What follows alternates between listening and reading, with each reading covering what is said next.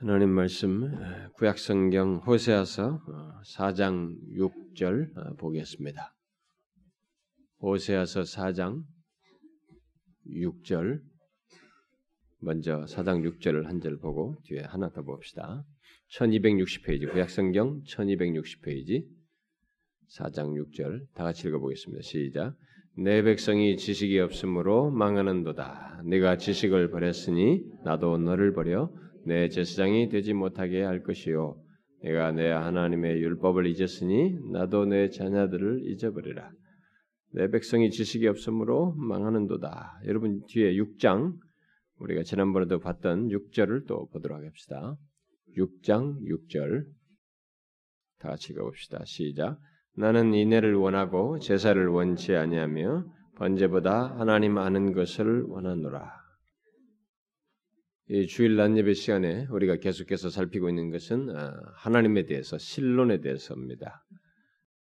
그런데 그 신론의 지금 서론적인 시간을 장황하게 좀 제가 갖고 있는데 그 이유는 어, 하나님을 아는 것이 얼마나 중요한지를 우리가 알아야 하기 때문에 그렇습니다. 어, 여러분들에게 제가 신론에 대해서 바로 하나님의 어떤 분에 대해서 이렇게 얘기를 바로 하게 되면 여러분들은 자칫 잘못하면 지식으로 뭐 다 알고 있는 어, 지식으로 수용하기가 쉽기 때문에 어, 우리의 정확한 현실을 제가 밝히는 것입니다. 의외로 많은 사람들이 하나님에 대해서 어, 이런 지식을 가지고 있을지 모르지만 실제는 이 오늘 읽은 이 말씀에서 보는 것처럼 이스라엘 백성들의 현실과 별로 다를 바 없는 하나님을 아는 지식이 이렇게 형편없는 거의 그저 관념적일 정도이지 실제로 하나님을 아는 것의 중요성을 알지 못하는 것 같은 그런 것이 있어서 그 현실을 하나님 아는 지식의 중요성을 말하기 위해서 지금 이 서론을 제가 계속하고 있습니다. 아, 그동안에 이 중간에 듣는 들으신 분들은 지금 뭘 하는지 이게 무슨 얘기인지 갑자기 어, 우리의 현실을 말하는 것 때문에 의아할지 모르지만 이 현실을 봄으로써 하나님을 아는 것이 얼마나 중요한지를 여러분들이 새삼스럽게 다시 일깨워서 실제로 하나님에 대한 모든 진리를 말할 때는 그것을 신중하고 진지하게 그리고 절실하게 그것을 어, 듣고 소유하고 체험적 지식으로 소유해야 된다고 믿습니다. 그래서 우선 앞선 4시간 동안에 하나님을 아는 지식의 중요성을 알기 위해서 하나님을 아는 지식을 버린 현실이 있다는 것과 그 현실의 원인이 무엇인지를 앞서서 4시간 동안에 제가 얘기를 했습니다. 네 가지 원인을 얘기했습니다. 하나님을 아는 지식을 버린 현실의 원인이 있다. 보통 하나님 아는 지식을 버린 현실에는 이런 정도의 원인이 있다고 그러면서 제가 네 가지 얘기했어요. 음, 다시 복습해 봅시다. 첫 번째로 말했던 원인은 뭐였어요? 예, 하나님을 알도록 그의 말씀을 가르쳐 인도해야 할 영적인 지도자들이 제 역할을 하지 못했기 때문이다. 라는 것이었고 두 번째 원인 이게 지금 호세아서를 주로 텍스트로 해서 얘기한 겁니다. 두 번째 원인은 우리의 현실에 배부름으로 인한 교만 때문에 배부름으로 인한 교만 때문에 하나님 하는 지식을 버리게 됐다. 세 번째 원인은 현실적인 필요와 아, 부요 차원에서 신앙생활하기 때문에 결국 하나님 아는 지식이 예, 실제가 아닌 그런 모습을 갖게 됐다라고 했습니다. 그리고 마지막으로 말한 원인은 뭐였습니까? 가장 최근에 말한 거. 여러분 이런 원인은 잘 알아야 돼요. 음. 하나님을 피상적으로 알 뿐, 삶 속에서 하나님을 체험적으로 아는 지식이 없기 때문이다. 그랬습니다. 제가 말한 이런 원인들은 하나님을 아는 지식을 버린 과거 이스라엘 백성들의 현실 속에서 볼 수 있었던 것이고 동시에 오늘날 우리 현실 속에서도 볼 수 있는 내용이기도 하다라고 했습니다. 아니 어느 시대든지 하나님 아는 지식을 버린 현실 속에서는 지금 말한 이런 원인들이 보편적으로 있다는 것을 보게 됩니다. 물론 하나님을 아는 지식을 버린 원인들과 그로 인해 하나님을 아는 지식을 버린 그 어, 현실이 당시 많은 사람들에게 간파되지 못하는 일은 있었습니다. 그런 현실이 있는데도 당사자들은 그 시대 사람들은 그것을 간파하지 못하는 일이 있었어요. 그러니까 호세아 시대나 뭐 아모스 선지자가 말할 때 그 대상들도 마찬가지고 또 이사야나 예레미야나 에스겔 선지자가 당대 하나님을 아는 지식을 버린 현실에 대해서 말을 했음에도 불구하고 당대 사람들은 선지자가 말한 것만큼 자신들의 영적 현실이 그렇게 심각한지 하나님을 진짜 하나님을 아는 지식이 없는 하나님을 제대로 알지 못하는다고 생각을 한 그런 것을 이해하지 못했어요. 그렇게 생각지 않았습니다. 선자들이 지적한 그 현실의 문제점들과 원인들을 깊이 공감하지 못했습니다. 그리고 그 같은 일은 오늘날 우리 현실 속에서 동일하게 벌어진다고 봐요. 예, 그러니까 오늘날 많은 사람들은 아, 지금 우리의 현실이 하나님 아는 지식을 버린 현실이라고 그렇게 생각지 않는 것입니다. 그렇죠. 오늘날 교회들도 아마 성도들도 대부분 그렇게 생각지 않을 것입니다. 아, 나름 의식 있다고 하는 신자들조차도 오늘날 이 교회 현실의 문제에 대해서는 뭐가 오늘 한국 교회가 뭐 안 좋네 어쩌는 문제에서는 대략 생각을 해요. 해도 그것이 하나님을 아는 지식을 버린 현실인지 그리고 그것의 원인이 무엇인지에 대해서는 정확히 제대로 그리고 그 무엇보다도 심각하게 생각지 않는 듯해요.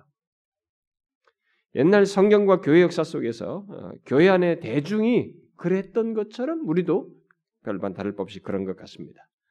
사람들은 호세아 시대에 호세아가 말한 것과 같은 내용을 말하면 곧 하나님을 아는 지식이 없다는 것, 그리고 바로 그 현실의 원인들로서 지금까지 말한 제사장들을 위시해서 우리 자신들의 배부름으로 인한 교만 때문이고 현실적인 필요와 부유 차원에서 하나님을 신앙생활하는 것, 또 하나님을 비상적으로 알뿐 삶에서 체험적 지식이 없는 것 등을 말하게 되면 보통 현실을 아니 너무 이게 냉철하게 본다. 아니 너무 이렇게 어, 냉소적으로 본다. 너무 현실을 부정적으로 본다라고 생각을 합니다. 그래서 자신들의 죄악된 상태나 하나님을 아는 지식이 온전치 못한 모습과 상태를 정확히 직시해서 바르게 하는 대신에 적당히 고쳐서 넘어가고 싶어 하고 현 상태를 유지하려고 그래요. 그러나 여러분 우리가 알아야 할 사실이 한 가지 있습니다. 만일 우리가 선지자의 말을 들어서든 어떤 이유 어떤 아픈 또 경험 뭐 경험을 통해서든 어, 우리의 문제를 알고 어, 진심으로 회개를 하는 것 아니 회개할 마음이 있고 그래서 실제로 회개를 하게 된다면 또는 회개할 수 있다면 거기는 소망이 있어요. 그것은 아직 그 상태는 괜찮은 상태예요. 그래도 왜냐하면 인간이라고 하는 존재가 우리들이 완전치가 못하기 때문에 회개의 필요를 항상 가지고 있어요. 우리들의 상태가 어? 이 땅에 사는 날 동안에 그런 그런 성향과 약함을 가지고 있습니다. 그래서 그런 것들이 발견이 되어서 돌이켜 하나님 앞에 회개를 한다면 그래서 회개할 수 있다면 그것은 소망이 있습니다. 그러나 만일 어떤 이유에서든지 회개하지 않고 또 회개할 의지를 결국 드러내지 않는다면 그것은 자신들이 사실상 회개하지 않는 것이 아니라 마음의 부패와 타락이 너무 심하여서 회개할 능력이 없을 수 있는 것입니다. 우리는 그것을 과거 이스라엘 백성들에게서 보는 것입니다. 특히 북이스라엘이 멸망하기 전에 이 우리가 지금 읽은 이 호세아서에서 이 호세아 시대에 그런 내용들을 보게 돼요. 그리고 남방 유다가 망하기 전 예레미야가 전, 전 전파 어, 말씀을 전했을 때 그 현실 속에서도 그것을 보게 됩니다. 특별히 여기 호세아서를 보게 되면 호세아 선지자가 하나님을 아는 지식이 없는 현실을 지적한 뒤에 우리가 오늘 읽지 않았습니다만 5장 4절에 가서 이런 말을 언급합니다. 그들의 행위가 그들로 자기 하나님에게로 돌아가지 못하게 한다라고 말해요. 여러분 이 말이 무슨 말인지 아세요? 그들의 행위가 그들로 자기 하나님에게로 돌아가지 못하게 한다. 이게 회개할 의지가 없는 게 아니라 회개할 수가 없는 거예요. 그런 상태를 말하는 것입니다. 저는 오늘 한국 교회도 그저 막연하게 우리 상태가 안 좋다고 자꾸 우리가 말을 하고 회개해야 한다는 것까지도 알고 회개하자고도 말을 해요. 그러면서도 실상 회개하지 않는 것에 대해서 이상스럽게 생각합니다. 저는 그것이 혹시 여기 호세아서 5장 4절처럼 회개가 형식 우리의 실제 상은 현실적으로 불가능할 정도로 우리의 부패와 타락이 심각한 것은 아닌지 의문을 갖게 돼요. 모두 회개하자고 하지만 모두 진실한 회개를 하지 못하는 것을 보게 될 때 이런 생각이 강하게 듭니다. 그래서 우리는 더욱더 하나님을 아는 지식을 버린 상태에서 돌이켜 힘써 하나님의 하나님을 알 필요를 더욱 절실하게 갖게 돼요. 이것은 우리 한국 교회 전체적으로 볼 수도 그렇고 우리 개인도 마찬가지예요. 여러분 개인도 누군가 하나님의 말씀이 전해졌는데 그 말씀을 가지고 회개를 한다는 것은 그건 굉장히 좋은 거예요. 그건 그 사람의 과거가 어땠든 간에 뭐 아무리 더럽고 추해도 일단 회개한다는 것은 그런 마음이 있고 할 수 있다는 것은 이건 소망이 있는 것이거든요. 음, 여러분들에게 제가 우리 교회에서 지난번에 우리가 어? 서로가 화해하고 뭐 이런 문제를 있을 때 여러분들이 그 말씀을 듣고 화해를 한다. 그건 소망이 있어요. 그런데 그러함에도 회개하지 않는다. 여러분 어떤 이유를 대든요. 그런 그 사람은 부패가 심해가지고 회개할 수 없는 상태일 수도 있어요. 호시아서 5장 4절 같을 수 있는 것입니다. 그 개인적으로. 그건 정말로 안 좋은 거예요. 저는 우리의 현실을 보게 될 때 하나님을 아는 지식을 버린 상태에서 돌이켜 더욱 하나님을 알 필요를 갖고 있다라고 봐요.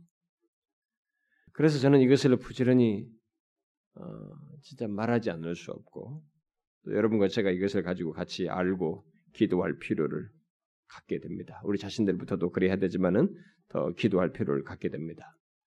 바로 그런 절박감을 갖고 하나님을 아는 지식을 버린 현실의 원인에 뒤이어서 그 원인들로 인해서 생겨난 왜곡된 하나님 개념을 오늘 이 또 왜곡된 하나님 사상이나 또는 왜곡된 하나님에 대한 신앙 이것을 이어서 덧붙여서 언급을 하려고 합니다. 이 서론에서 이걸 다루지 않으면 다룰 기회가 없을 것 같아서 여기서 다루려고 합니다.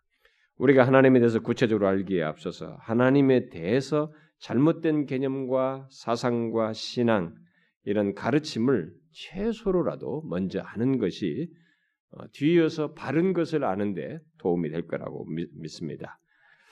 아, 그래서 본문에서 선지자는 하나님을 아는 지식이 없으므로 망하게 된, 된, 된 것을 말을 하고 있는데 그리고 그와 관련해서 책임을 영적인 지도자들인 제사장들에게 돌리고 있는데 이 문제를 다시 언급을 해야 되겠습니다.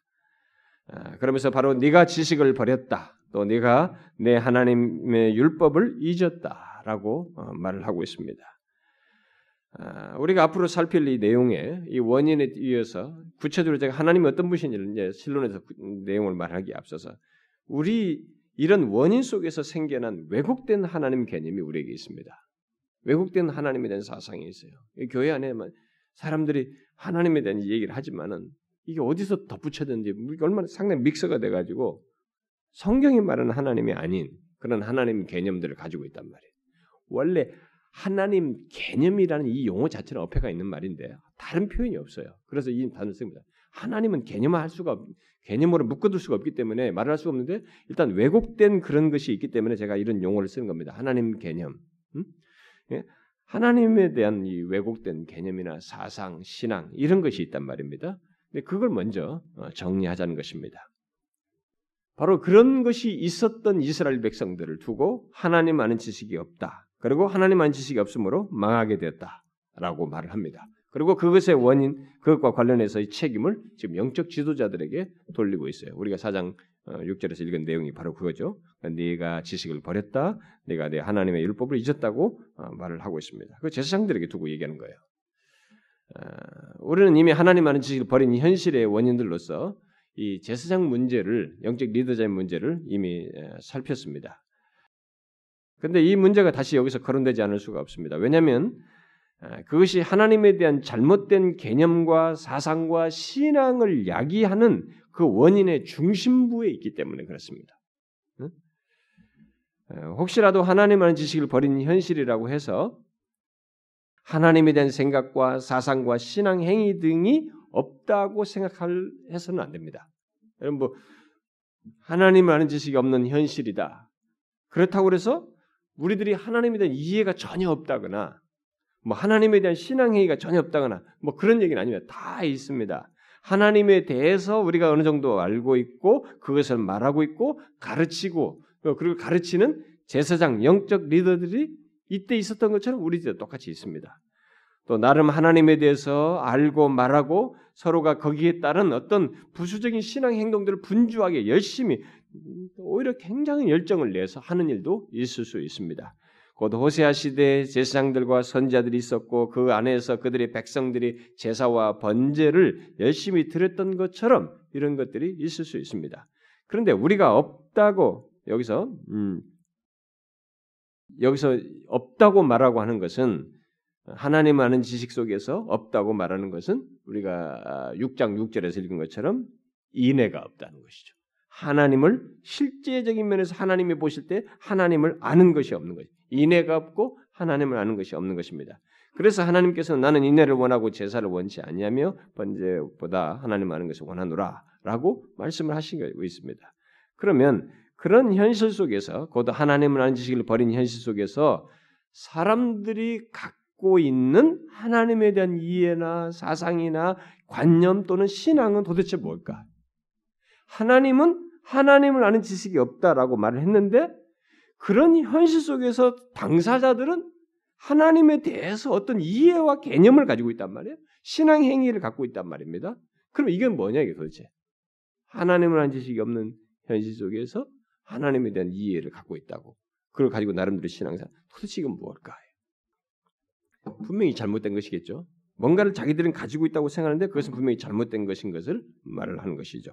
자, 그러면 뭐가 잘못됐을까요? 도대체 뭐가 잘못됐을까요? 이 부분은 우리가 현실 속에서 생각할 문제이기 때문에 모른단 말입니다. 우리가 아니 호시아 시대에 하나님이 열심히 하나님을 섬기고 번제와 제사를 드리는데 하나님을 아는 것이 없다라고 했단 말이에요.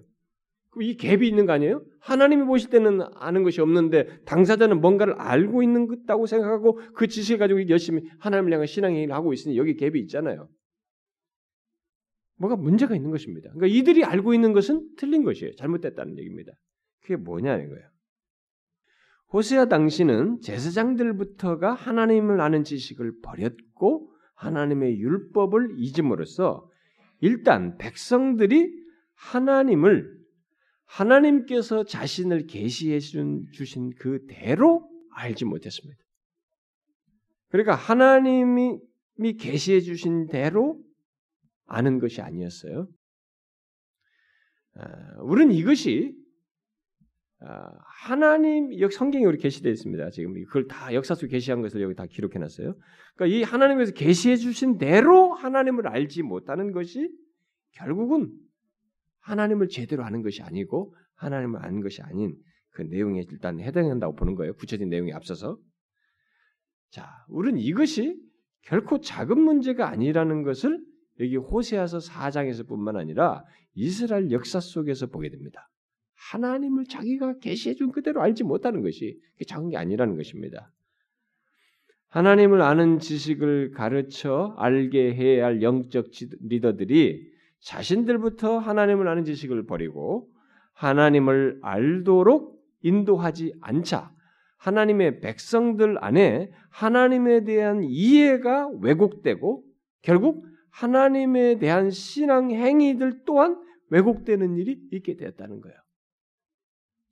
그러므로 하나님을 알지 못하는 현실 속에서 하나님에 대한 잘못된 이해와 사상과 관념 그리고 신앙이 생겨나는 원인 가운데 가장 중요한 것이 중심부에 지금 찾아오는 게 뭐냐면은 바로 하나님을 계시된 대로 정확히 알도록 가르쳐 인도하지 않은 것. 거기에 있는 거예요. 영적인 지도자들이 그 중심부에 있는 것입니다. 그래서 사람들이 하나님을 계시된 대로 정확히 알지 못하게 되는 일이 있게 된다는 것입니다. 호세아서는 그로 인해서 생겨난 하나님에 대한 왜곡된 이해와 사상과 신앙 행위를 다각적으로 말을 해줍니다. 물론 그것은 하나님을 아는 지식을 버린 모든 시대 속에서 보게 되는 겁니다. 여러분과 저도 생각해 봐야 됩니다. 내가 지금 알고 있는 것이 왜곡된 하나님에 대한 이해냐, 아니면 성경이 계시된 대로 하나님을 그대로 알고 삶 속에서도 믿고 경험하고 확인하고 있느냐, 이것을 이 맥락에서 같은 맥락에서 생각해 봐야 됩니다. 여러분 자신뿐만 아니라 우리 한국교회 전체가 봐야 할 문제라고 저는 봅니다. 호세아서는 그로 인해서 생겨난 하나님에 대한 왜곡된 이해와 사상과 신앙 행위를 이제 면면이 다 선지자를 통해서 말을 해주고 있는데 제가 이제 이런 배경 속에서 이들이 어떤 하나님의 왜곡이 그러면 있게 됐는지 어? 그것을 먼저 개략적으로 먼저 오늘 얘기를 하겠습니다. 이런 배경 속에서 어떤 하나님 왜곡이 생겨나게 됐을까요? 어, 한 대여섯 가지 정도를 먼저 간단하게 제가 얘기해 보겠습니다. 아, 그리고 그 각각을 아, 제가 몇 시간을 걸쳐서 뭐 짧으면 두세 시간, 길으면 네다섯 시간으로 나누어서 언급을 하도록 하겠습니다. 첫째는 하나님을 형식화하는 것입니다. 하나님을 형식화하는 왜곡이 이런 배경 속에서 일어나게 되는 것이죠. 하나님을 아는 지식을 버린 현실 속에서 이런 하나님 왜곡이 일어나는 거예요. 그래서 하나님을 형식화하는 거예요. 지금 제가 만든 용어입니다. 이게 좀 용어 설명을 좀 해야 될 것 같은데요. 그러니까 하나님을 형식화하는 것입니다. 곧 하나님에 대한 이해를 피상적이고 단편적 단편적이며 형식적으로 갖는 것입니다. 하나님을 그런 식으로 갖는 거예요. 형식적이고 피상적이고 형식적으로 갖는 것입니다. 그러니까 실제가 실제 대상으로 이렇게 갖지 않는 거예요. 그러니까 하나님을 계시한 대로 정확히 알지 못하면 곧 하나님에 대한 정확한 알미 없으면 하나님에 대한 이해가 피상적이고 단편적이고 형식적이 되어서 하나님을 형식화하는 왜곡을 갖게 된다는 것입니다. 하나님께 대한 신앙 행위가 피상적이고 형식적인 것은 여기에서 파생되는 거예요. 하나님에 대한 이해가 이렇게 형식화되어 있으면 행위도 거기에 뒤따르는 것입니다. 어, 그야말로 종교 행위 차원에서 하나님을 생각하고 섬기게 되는 것입니다. 어, 제가 이런 말씀을 제가 성경을 펼쳐서 나누고 우리 현실에 여러분들 이것이 추상적이지 않다는 것을 말하기 위해서 제가 이런 걸 설명하는데 어떤 사람들은 이런 것이 아 이게 좀 너무 이론적이다 이 생각할지 모르는데 진짜 한번 잘 생각해 보세요. 여러분 자신들부터 이 교회를 그냥 종교 행위듯이 오면 안 되는 것이거든요. 와서 예배하고 찬송하고 누구에 의해서 오거나 뭐 이렇게 해서 그냥 예배 한번 드리고 가고 그 정도가 아니란 말이에요. 여기 나왔다는 것은 분명히 하나님 때문에 하나님과 연관되어서 왔다는 것이고 그럼 자기가 찾는 하나님은 성경이 말하는 하나님이어야 하는 것입니다. 그것이 아닌 하나님 개념이나 그런 그분을 향한 신앙 행위는 그것은 하나님을 아는 것이 아니에요. 그 사람은 하나님이라는 단어를 두고 대상을 두고 지금 자기 임의적인 종교 행동을 하거나 이런 신앙 행위를 하는 것입니다. 어, 이렇게 하나님을 형식화하는 이런 왜곡은 곧 하나님에 대한 이해가 형식적인 것은 하나님을 아는 지식을 버린 현실 속에서 사실 가장 흔하고 보편적으로 나타나는 현상이라고 볼 수 있습니다. 어, 이것이 이 하나님 아는 지식 버린 속에서 첫 번째로 나타나는 하나님 왜곡이고 개략적으로 먼저 얘기합니다. 두 번째는 하나님 아는 지식을 버린 현실에 또다시 생겨나는 하나님 왜곡은 하나님을 혼합주의적으로 이해하는 거예요. 응? 하나님을 아는 지식을 버린 현실 속에서 사람들이 하나님에 대한 알미 정확하지 않다 보니까 그들이 흔히 취하는 태도 중에 하나가 주변에 신개념이 있어요. 이 세상에는 신개념들이 많습니다. 종교적인 신개념들이 많아요. 그러니까 주변의 신개념, 호세아 당시로 보면은 바알 신개념이죠. 이런 바알 신개념 같은 것을 하나님에게다가 덧붙여서 신앙하는 거예요. 갖는 것입니다. 호세아 시대 그랬죠. 그들은 이스라엘의 하나님과 바알 신개념을 섞어서 그 개념으로 하나님을 대했어요. 이사에서 전반 같은 거 보게 되면 그들이 그런 개념으로 하나님을 대해요. 이런 식으로 덧붙이는 그 이방신 개념은 보통 철학적이고 관념적인 어, 그런 성격을 띱니다. 여러분 이 주변에 하나님 외에 이게 만연되어 있는 신개념 중에는 굉장히 철학적이고 관념적인 것이 많습니다. 아, 결국 하나님을 철학화하는 것이죠. 그런 개념을 하나님에다 덧붙일 때는 하나님 우리가 믿는 하나님을 자꾸 철학화하는 것입니다. 그래서 하나님을 아는 지식을 버린 현실 속에서 볼 수 있는 하나님 왜곡 중에 하나가 하나님의 철학화예요. 제가 나중에 이것을 좀 설명을 하겠습니다만은 상세하게 다룰 때 이어서 기독교 안에 하나님을 철학한 것이 굉장히 많습니다. 어? 그런 식으로 신학자들이 쓴 글도 무지하게 많고 지금도 그런 개념을 가지고 영향을 받아서 가르치는 사람도 제법 많습니다. 예, 이게 하나님을 지신 버린 현실 속에 생겨나는 또 다른 하나님 왜곡이에요. 세 번째는 하나님을 정확히 알지 못하는 가운데서 생겨나는 또 다른 하나님의 왜곡은 하나님의 그 우상화입니다. 하나님을 이방신처럼 섬기는 것에서부터 하나님을 인격적으로 알고 교제하는 것이 아니라 아, 이것은 주로 이방신 개념의 영향을 받고 하나님을 혼합주의로 생각함으로써 하나님을 이방신처럼 어, 섬기는 거죠. 마치 우상처럼 섬기는 것입니다. 예, 호사 시대 이스라엘 백성들이 하나님을 이게 바알처럼 섬겼던 것처럼 이게 어, 우상처럼 섬기는 거예요. 뭐 오늘날로 보면 하나님을 또 이미지화할 수도 있는 것이고 어, 하나님께 이방신 개념을 붙여가지고 이제 결국은 자기가 생각하는 하나님은 거의 우상의 수준이 된 어, 그런 것일 수도 있습니다. 그러니까 하나님을 세속적인 개념들까지도 뭐 심지어 뭐 돈 개념, 물질 개념으로도 이렇게 우상화해서 쓰기도 하는 예, 이런 걸 다 포함시킬 수 있겠습니다. 음, 이스라엘 백성들 사이 그게 있었죠. 근데 여러분 제가 이런 얘기 미리 말하는 것은 우리에게도 있기 때문에 제가 미리 정리해서 얘기하는 겁니다. 그다음에 또 하나님을 정확히 알지 못하는 가운데서 하나님 하는 짓을 버린 백성들이 취하는 하나님 이해나 또 하나님 개념은 하나님의 세속화입니다. 그러니까 하나님을 세속적인 차원에서 이해하고 인간적인 차원에서 이해하고 대하는 것입니다. 이스라엘 역사와 교회 역사 속에서 타락했던 시대를 여러분들이 잘 보시면 특히 아, 여기 호세아서를 호세아 시대를 잘 보시면 그걸 볼 수 있습니다. 이들이 하나님을 어떻게 취급합니까? 세상에서 흔히 보고 대할 수 있는 대상처럼 하나님을 대해요. 응? 세속적 가치 차원에서 하나님을 보는 일이 있게 되는 것입니다. 어? 너희들이 내가 어? 인간인 줄 아느냐 말이지. 어? 그런 식으로 대하는 거죠. 입술로는 존경해야 돼 마음은 내게서 멀다 말이지. 전혀 다른 식으로 대하는 것입니다. 어디 뭐 우상 대하듯이 그렇게 하고 이런 세속적 가치로 대하고 이런 것입니다. 하나님의 세속화. 그다음 하나만 더 덧붙이면 하나님을 정확히 알지 못하는 가운데 생겨난 또 다른 하나님의 이해와 개념의 이 어, 왜곡은 하나님을 축소시키고 하나님을 사유화하는 것입니다. 곧 하나님의 사유화예요. 어, 여러분 우리에게 계시된 하나님이 얼마나 무한 광대하십니까? 여러분이 성경에 계시는 하나님이 얼마나 무한 광대해요.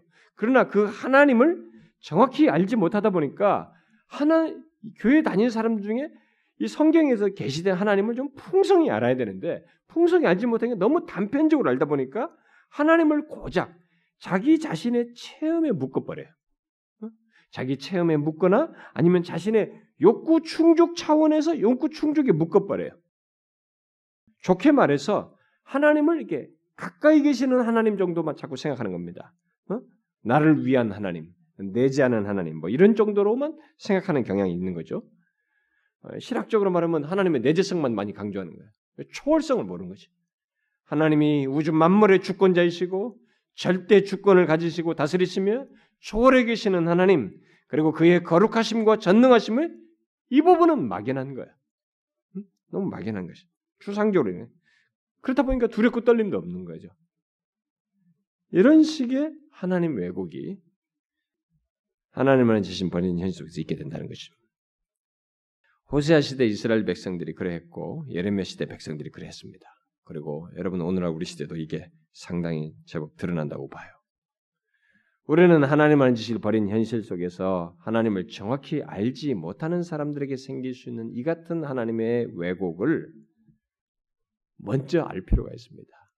그래야 뒤에서 말하는 하나님에 대한 지식을 바르게 깨달을 수 있어요. 제가 간단히 한 다섯 가지 정도를 말했습니다만, 우리는 먼저 하나님 한 짓을 버린 현실에서 볼 수 있는 이 같은 하나님에 대한 이해와 왜곡에 대해서 조금 정리를 하고, 어, 어, 왜냐하면 나름 하나님에 대한 이해가 있고 가르침도 있고 결국 하나님에 대한 신앙 행위도 있지만 우리 또한 호세아 시대처럼 하나님을 정확히 알지 못하는 가운데서 하나님에 대한 왜곡된 이해와 개념을 가지고 소위 하나님을 뒤섞어서 신앙하는 일이 있기 때문에 그런 게 없나 있을 수 있고 또 있기 때문에 그렇습니다. 아니 하나님 아는 지식을 버린 현실에서는 사실상 그런 왜곡된 하나님 이해를 가지고 신앙생활하는 것이 상당히 보편적으로 나타나요. 우리는 그것을 우리 시대에도 볼 수 있는데 그중 대표적인 증상이 우리들이 자꾸 우리 이 시대가 특별히 포스트 모더니티가 배경이 있어서 그런지 더 모르겠습니다만은 자꾸 이게 뭔가 하나님을 체험으로 묶으려고 그래요. 중세적 신비주의가 득세를 하질 않나?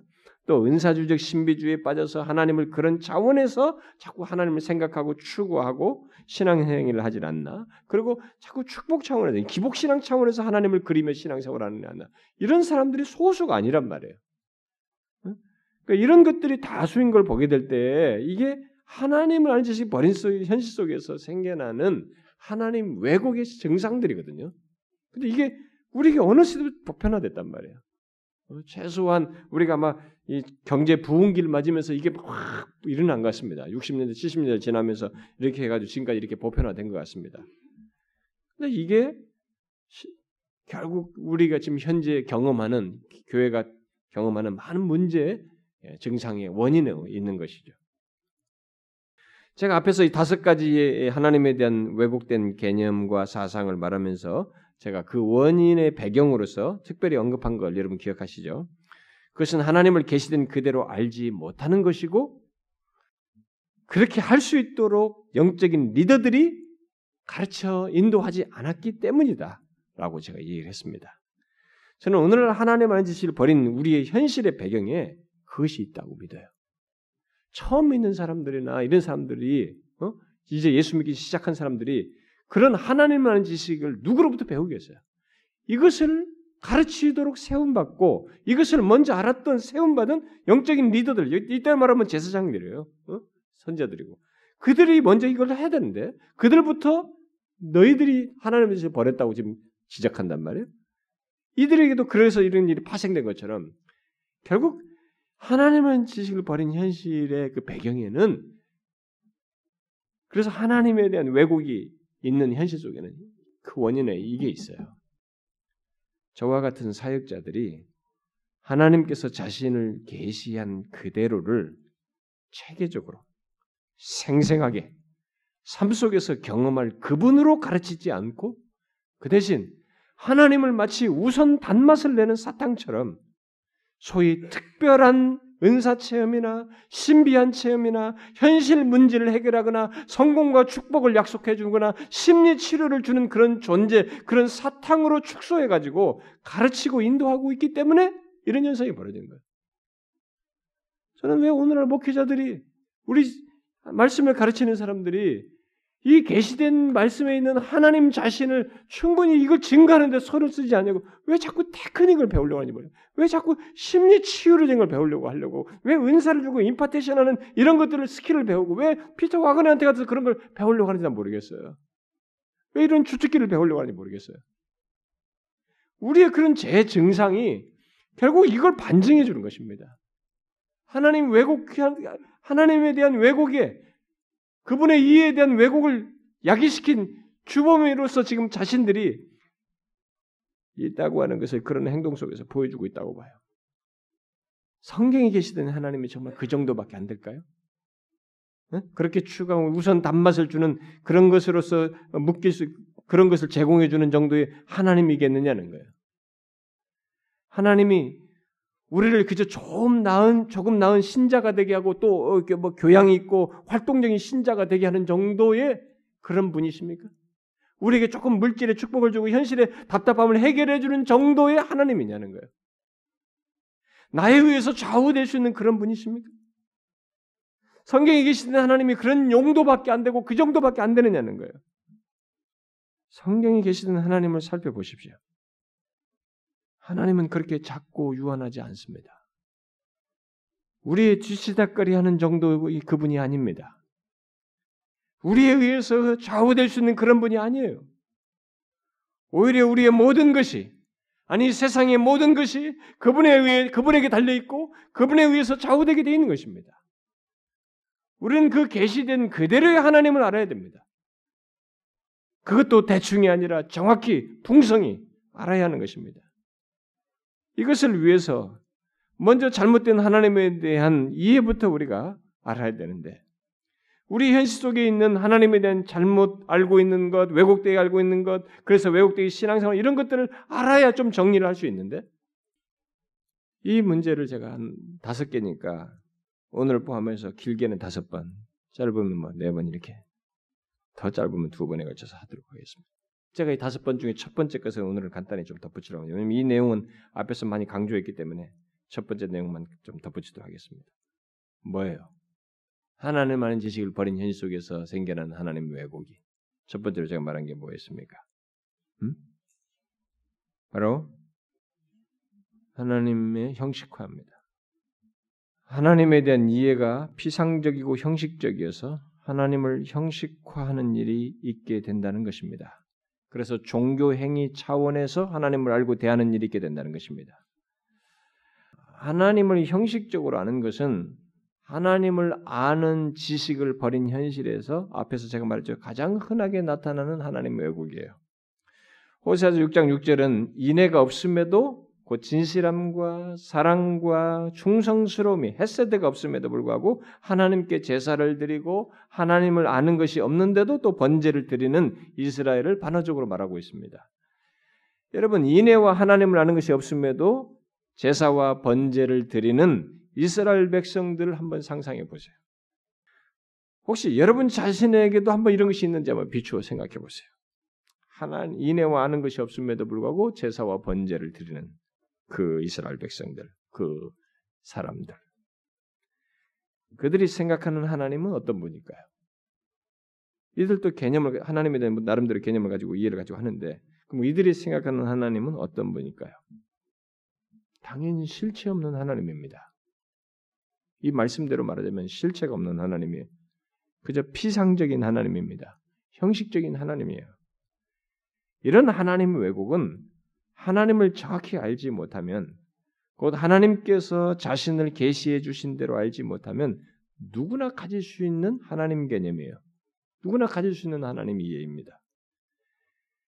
여러분에게 하나님 왜곡으로서 하나님을 형식화한다는 것에 대해 좀 이상하게 들릴지 모르겠습니다만은 이 말에 대해서 그것은 당사자는 의도하지 않을 수 있어요. 내가 뭐 하나님 형식화한다. 신앙행위 하는 사람이 그걸 의도적으로 하겠어요? 하나님이 나오는 의도적이지 않을 수 있어요.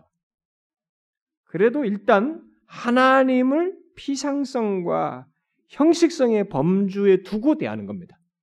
자신은 그런 형식적인 그 범주에 두고 그분을 대하는 거예요. 이게 하나님을 지독하게 왜곡하는 것입니다.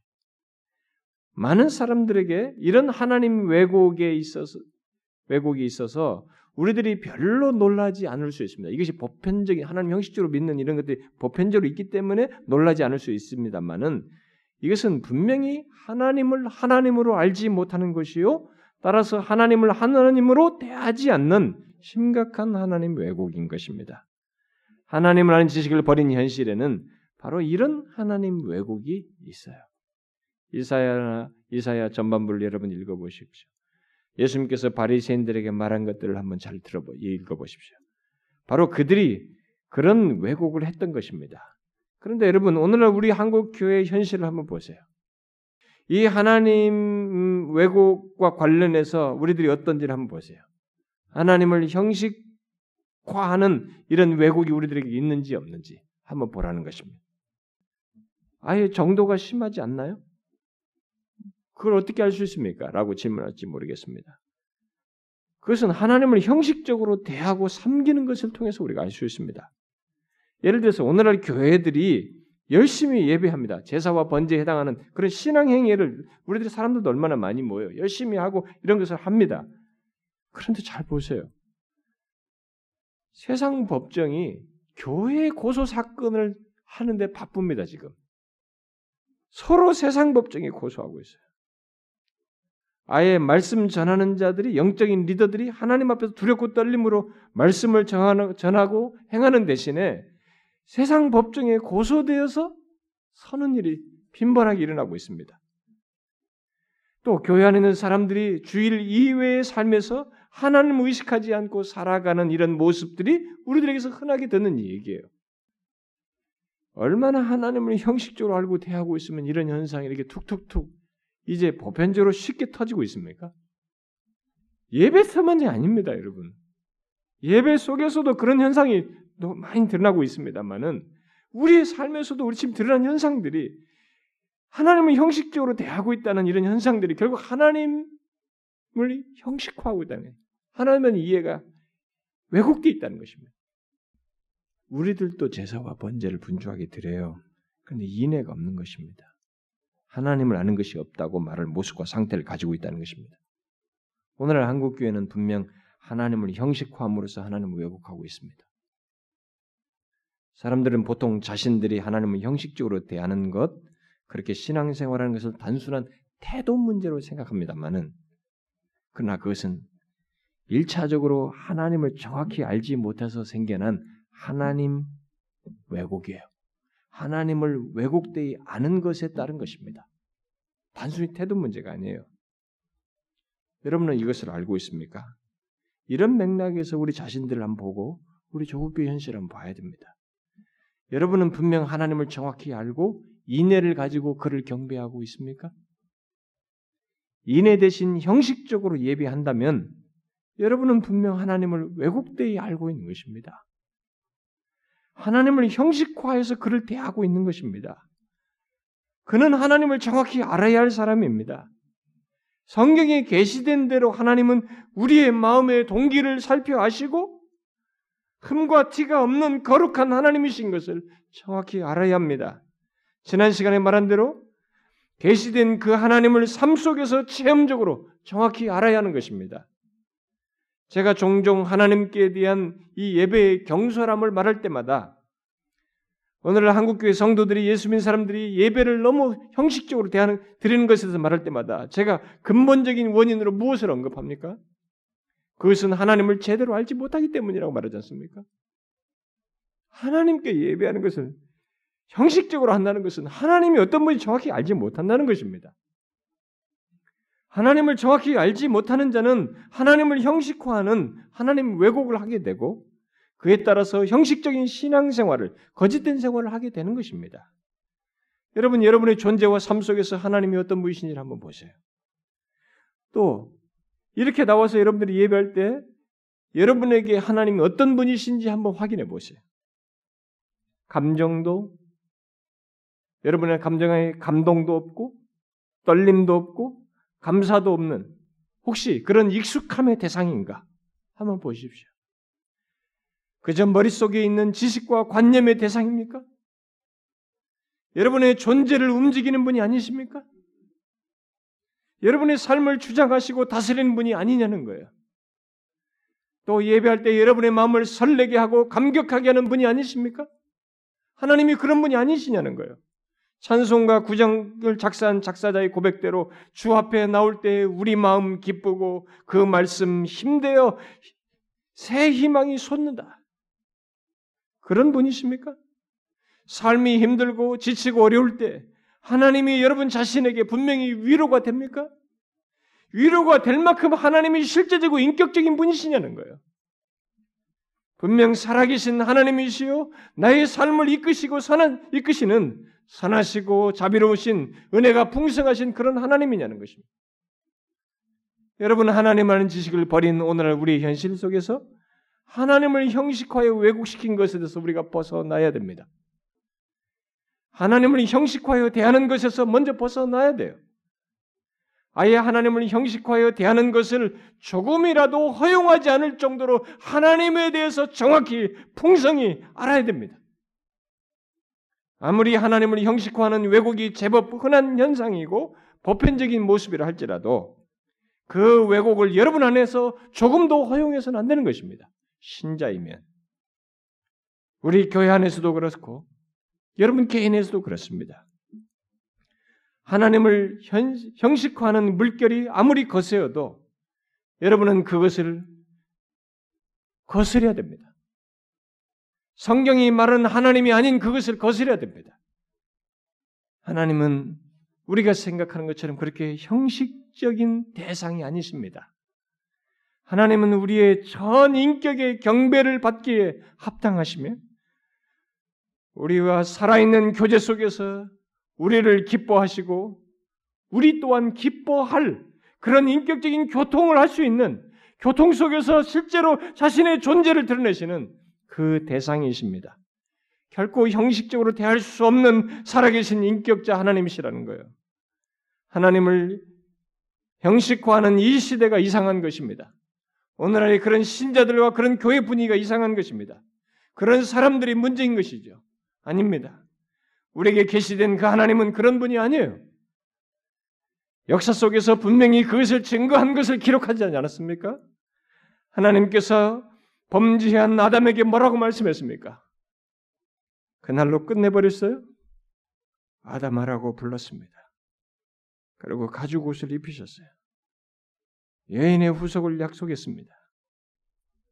자기 아내를 누이라고 하면서 하나님의 언약 성취를 내던진 아브라함에게 하나님이 어떻게 했습니까? 바로가 사라를 취해 있을 때 하나님께서 어떻게 했어요? 바로의 꿈에 나타나셔서 막았습니다. 하나님은 아브라함이 간파하지 못하고 있을 때 활동했어요. 그를 위해서 활동하고 계셨습니다. 여러분이 보지 못한다고 그래서 하나님이 죽어 있습니까? 하나님이 무활동자이냐는 거예요. 하나님이 우리를 위해서 일하지 않고 있는 것이냐 이겁니다. 그렇습니까? 여러분이 하나님의 은혜로우심을 모르십니까? 여러분들의 인생 속에서 모르시냐는 거예요. 성경이 계시된 그대로 자기 백성들에게 만나셔서 은혜를 주신 실패에도 불구하고 다가가셔서 은혜를 주신 그 하나님을 여러분들이 모르시냐는 거예요. 그 하나님을 경험하지 못합니까? 하나님은 우리가 실패했다고 그냥 당장 잘라버리지 않습니다. 다시 나와서 은혜를 구할 때 우리에게 은혜를 주시고 회복시키고 하나님 안에 있는 고유한 은혜를 맛보게 하십니다. 영혼의 소생을 줘요. 어디서도 위로받을 수 없는 심리 치료 정도가 아니라 영혼을 소생시켜 주십니다. 그리고 예배는 이게 간단한 형식적인 예배가 아닙니다. 솔로몬이 성전을 봉헌할 때 그 가운데 임하신 하나님, 언약하시고 언약 백성들에게 그들을 언약 가운데서 만나시는 최고의 채널로서 허락하셨기에 예배에 나와서 하나님을 예배하는 자에게 심령을 위로하고 하나님 안에서 소망을 갖게 하고 우리가 이 세상에서 답을 얻지 못하는 것에 답을 보고 미래를 보게 하시고 그분을 의지하는 그 백성들을 붙드시는 것을 경험케 하십니다. 내가 생각지 못한 것들에 대해서 답을 제시해 주십니다. 그래서 그 길로 가면 그것이 실제로 맞다고 하는 것을 경험하게 하십니다. 모세에게 하나님은 신을 벗으라고 했습니다. 자신의 거룩함을 그렇게 드러내셨어요. 여러분 그런 하나님을 여러분 못 보십니까? 우리의 모든 것을 아시고 자신의 거룩함 가운데 거하게 하시는 이 하나님을 못 보시느냐는 거예요. 이런 하나님을 형식적으로 알고 대하는 것은 신자에게 불가능한 것입니다. 있어서는 안 되는 것입니다. 그럴 수 없어요. 우리는 그 하나님을 알기에 두렵고 떨림으로 예배하는 것이며 삶 속에서 그를 의지하게 되는 것입니다. 살아계신 하나님을 삶 속에서 보는 것이죠. 여러분들이 계시된 그 하나님이 여러분의 삶 속에서 계셔서 역사하시는 것을 보셔야 합니다. 못 보는 것이 문제죠. 신자에게 있어서는 이게 사실인 것입니다. 어째서 우리들이 하나님을 이렇게 축소하고 형식화하고 그래서 예배고 삶이고 그분을 의식하지 않는 일이 있단 말입니까? 우리가 하나님 하는 짓을 버린 현실인 거예요. 그냥 세월이 흘러가니까 이미 점점 점점 무 익어가니까 익어가는 이 분위기에 우리가 편승해서 원래 이런 줄 알지만 원래 아니에요. 호세아 시대 모습은 그 시대는 원래 그 모습이 아닙니다. 정상적인 모습이 아니에요. 이 계시된 하나님에 대한 그 관계에서 벗어난 것입니다. 우리도 그래요. 혹시 여러분과 제가 하나님을 왜곡되이 알고 왜곡되이 대하거나 그러고 있다면 여러분 우리가 고쳐야 됩니다. 제가 오늘 마지막 한 가지 인용을 해야 되겠네요. 원래 계획이 없었는데요. 제 개인의 경험이기도 합니다. 제가 그 예배 전에 누구하고 잠깐 이 얘기다 그 인용을 했는데 저는 한시 한, 한순간도 하나님의 은혜를 이게 못 누리면 제 자신을 지탱하기 어렵습니다. 제가 어떤 것을 죄악의 유혹에서 잠깐 빗나갈 수 있었던 거기서 벗어날 수 있었던 것이나 이런 상황들이 저는 저의 지혜로운 선택으로 됐다고 생각하지 않습니다. 제가 제 자신을 알고 있고 경험이 있고 과거를 알기 때문에 저의 지혜로운 선택이나 순간 판단에서 됐다고 생각하지 않습니다. 저는 하나님의 은혜로 저를 돌보시고 이끄시기 때문에 그 죄로부터 죄의 유혹이나 이런 선택의 모든 기로에서 그래도 성경을 쫓아서 행하는 일이 가능하게 되고 그래도 목사로서 영적인 상태를 조금이라도 유지할 수 있게 된다고 믿어요. 제가 위선과도 많이 싸웁니다만 그러나 이 위선에 대해서 저는 완전한 승리를 못 거둡니다. 어느 때 제가 또다시 위선하고 있는 걸 보게 돼요. 특별히 제가 설교하거나 이 모든 뭐 성찬이든 뭘 할 때마다 하나님의 은혜 없으면 못하겠습니다라고 구하면서 옵니다. 그러면 항상 하나님이 저에게 제가 생각한 것보다 은혜를 주신다고 생각이 돼요. 제가 기대를 너무 높게 가져서 거기는 못 미치는 것이 있다 할지라도 그걸 경험하게 됩니다. 근데 제가 그 과정이 어떤 일을 하는지 아십니까? 아주 오래됐습니다. 제가 영국에서 공부를 하고 그 다음에 청기도들과 이 스펄전이나 로이존스나 이런 사람들의 그 행태 태도와 그 삶을 대해서 알고 나서부터 그들로부터 상당히 도전을 받아서 항상 하나님 앞에 올라오기 전에 제가 반복해서 하는 기도가 있습니다. 하나님이 아십니다. 제가 얼마나 도덕적으로 완전치 못하다는 것, 제 영적 상태가 그렇게 건강치 못하다는 것, 깨어있지 못하는 것도 주께서 아십니다. 그리고 설교 준비도 너무 어설프고 부족하다는 걸 잘 아십니다. 기댈 것은 하나님밖에 없습니다. 하나님 은혜를 좀 주십시오. 제가 이 기도를 꼭 하고 옵니다. 근데 제가 제법 오래됐거든요. 근데 제가 한 2년 전에 토마스 구딘이라고 하는 청교도가 자기 아들에게 쓴 편지가 있는 걸 제가 읽었습니다. 하, 참 제가 얼마나 깊이 공감되든지 제가 읽어드리겠습니다. 원래 읽을 생각이 아니고 제가 제 성경책 제일 앞부분에 항상 오려놓고 이렇게 다닙니다. 가지고 또 제가 좀 할 때마다 한 번씩 읽어보려고 예, 제 성경책 제일 앞부분에 끼워놓고 다닙니다. 제가 아직 한 번도 인용을 안 했는데 갑자기 인용하고 싶습니다. 토마스 구든이 그 아들에게 쓴 편지입니다. 내가 나의 사역에 있어 냉담해지려 할 때, 안식일 아침이 와도 나의 마음이 하나님의 은혜에 대한 감격을 느끼지 못할 때, 또는 내가 성찬식을 행할 준비를 할 때, 너는 내가 흔히 무엇을 하였는지 아느냐? 나는 나의 지난 생의 죄들을 이리저리 들추었단다. 그러면 나는 언제나 다시 상하고 통해하는 심령이 되고 내가 처음에 전하였던 것과 같이 죄의 용서를 전할 준비가 되었지. 나는 언제나 강대상 계단 밑에서 잠시 멈추어 나의 과거의 죄들을 이리저리 들추지 않고서는 계단을 오른 적이 없었다. 나는 책상 옆을 서성이며 나의 젊은 시절의 죄와 지금까지의 나의 모든 죄를 되돌아보지 않고서는 설교를 작성한 적이 없었다. 그리고 많은 안식일 아침에 그 주간 동안 기도가 부족하여 나의 영혼이 차고 메말랐을 때 강대상 위에 서기 전에 나의 과거의 삶을 뒤집어 보는 것은 언제나 나의 굳은 단단한 마음을 깨고 설교하기 전에 내 영혼을 복음과 더욱 가깝게 하였다. 이 사람은 하나님의 은혜를 아는 사람이에요. 매번 하나님의 은혜를 경험하고 해봤고 경험할 줄을 믿기 때문에 이렇게 한 것입니다. 여러분 무슨 특별한 것을 원하십니까? 하나님의 살아계심이 여러분들에게 무슨 공상 광영 같은 방식으로 나타나는 걸 원하십니까? 하나님은 인격적이에요. 우리가 금요일 날도 말했지 않습니까? 모세가 어찌하여 이랬습니까? 라고 말했을 때 뭐라고 말했어요? 말씀하셨어요. 적절한 말씀하셨습니다. 인격적으로 갈 길을 다음 길을 보이셨습니다. 은혜가 필요하다고 할 때 하나님이 은혜를 주셔요. 갈 바를 알지 못하다고 할 때 하나님이 갈 바를 제시해 줍니다. 내가 힘들다고 할 때, 위로받을 길이 없다고 할 때 하나님께서 위로를 주십니다. 이게 뭡니까, 여러분? 절대로 형식적이지 않습니다. 그분은 형식화에 묶어둘 대상이 아닙니다. 실제 살아계셔서 우리의 삶에 깊이 관여하시는 인격적인 교통 속에서 우리의 은혜를 주시는 사람으로부터 기원된 것이 아니라 하나님으로부터 기원했다고 하는 그런 은혜를 주시는 그 하나님이란 말이에요.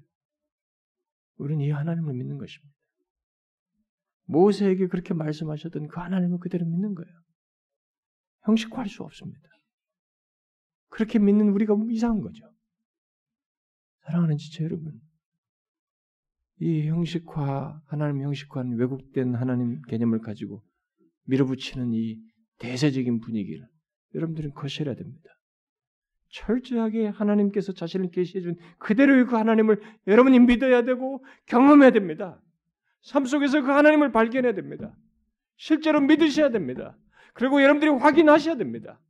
하나님이 정령 인격적이시라고 하는 것을 선하시며 사랑이 있으시라고 하는 것을 경험하셔야 됩니다. 나 같은 죄인도 기꺼이 받아주시는 하나님을 여러분들이 그분에게 나왔을 때 실제 그렇게 하시는 하나님을 봐야 됩니다. 그게 기독교예요. 주께서 저와 여러분에게 하나님에 대한 왜곡된 이해를 다 제하시고 계시된 그대로 생생하게 풍성하게 알고 경험하도록 은혜 주시기를 구합니다. 기도합시다. 하나님 아버지, 우리가 과거에는 성경에 계시된 그 하나님을 듣고 그 하나님으로 인해서 생겨난 감격과 두렵고 떨림으로 주님을 경배하고 능히 핍박을 이길 만큼 하나님은 우리에게 실제로 살아계신 하나님, 결코 형식적일 수 없는 하나님이었습니다. 그러나 우리가 몇십 년을 지나면서 한국 교회는 하나님을 형식적으로 대하는 참 그런 안타까운 모습을 우리가 많이 가지고 있고 그런 대세적인 분위기 속에서 우리는 하나님을 예배하는 것도 문화 코드 속에서만 생각하지 하나님이 기뻐하실 것과 하나님이 어떤 분이신지를 기억하고 진지하게 진실하게 경배하며 주님을 하나님 그대로 알고 대하는 이런 일에는 우리가 너무 소홀하였습니다. 하나님에 대한 왜곡된 이해와 개념들이 난무하여서 특별히 하나님을 영식화하는 이런 현실 속에 있어서 우리도 은연중에 물들어서 그렇게 하고 있습니다. 주여 우리들을 다시 정결케 하여 주셔서 하나님 그 계시된 그대로의 하나님을 알고 정말로 진실하게 그 은혜로우신 하나님을 마음껏 신뢰하며 의뢰하며 정말 그로 인해서 위로를 얻으며 소망을 갖고 예외하고 또 삶 속에서 그렇게 힘을 공급받는 저희들 되게 하여 주옵소서. 살아계신 하나님, 결코 형식화할 수 없는 하나님을 우리 사랑하는 지체들이 삶 속에서 생생하게 확인할 수 있도록 하나님이여 교통하여 주시고 만나 주시며 이끌어 주시고 은혜 허락하여 주시옵소서. 예수 그리스도의 이름으로 기도하옵나이다. 아멘.